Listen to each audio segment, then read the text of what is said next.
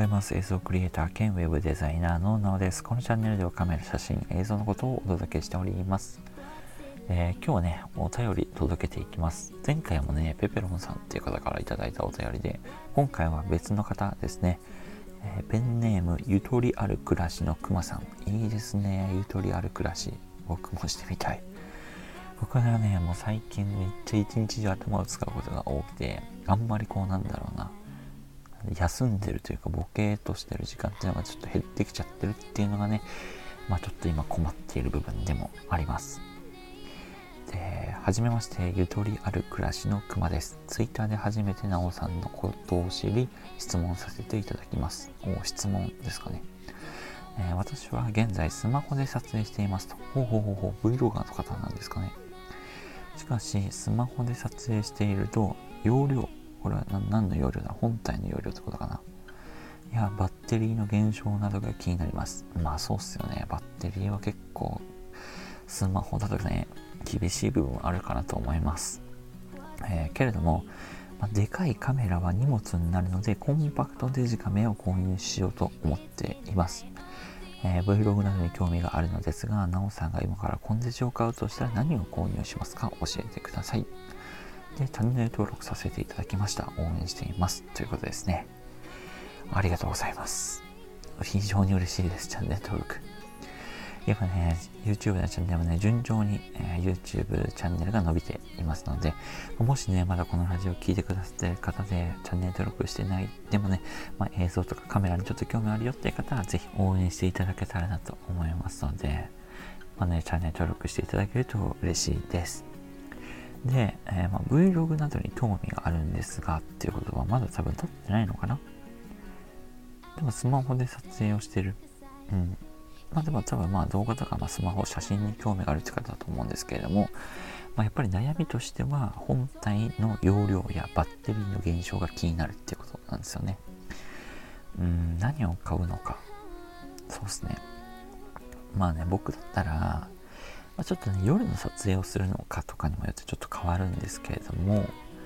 基本的に僕はあんまり夜の撮影ってそんなにしないんですよ。真っ暗なところで撮影って。なんでそういったことを考えたら、僕は今ソニーから出ている Vlogcam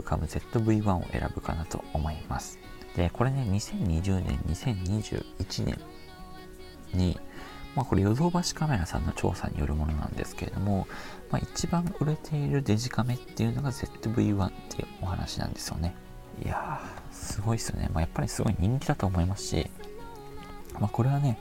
YouTube の影響も大きいかなと思います。なので、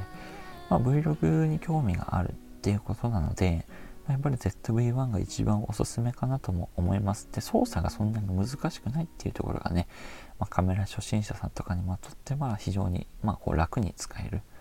そんなにこう頭で考えて使わなくてもいいんで、撮影に集中できるっていうのが非常に魅力的なものかなと思います。で、もしよかったらね、概要欄にリンク貼っておくので、カメラの使い方とか気になるようであれば、ぜひそちらの動画を見ていただければなと思います。やっぱり僕もね、 Vlogcam ZV-1 選ぶと思います。だって Vlog に興味があるって言ってるんでね、このクマさんは。なんで一番は ZV-1 かなと思います。で、 ZV-1 買うんであれば、シューティンググリップとかがついているキット、全部がセットになってるキットがあるんですよ。それを買うことをおすすめします。カメラだけ買っても多分ね、あんまりその使い勝手がいいというか便利ではないので、もっと便利にするためにそういうキットが全部入っているものがあるので、ぜひそちらを購入して使ってみていただくと、今後のね、写真とか映像作りっていうのが楽しめるかなと思います。なのでね、僕がこれから初めてコンデジを買うとしたら何を購入しますかって言われたらば、ソニーから出ている Vlogcam の ZV-1 ですね。今ね、ソニーから ZV-E10 っていうね、レンズが交換できるカメラも出てるんですけれども、僕は正直手軽さとかを考えて ZV-1 かなと思います。やっぱりね、表現の幅を広げるっていうこともなってくると、 ZV-E10 にしてレンズを付け替えたりして表現の幅を広げるっていうのもありなんですけれども、Vlog って僕は結構手軽に撮れる時というか、撮りたい時に撮れるっていうのがね、魅力的かなとは思っているので、そういった手軽さも考えてなんだろう、こう親近感がある Vlog、本当にこうなんだ日常的な Vlog を作るっていうことであれば、ぜひね ZV-1 選んでみていただければなと思います。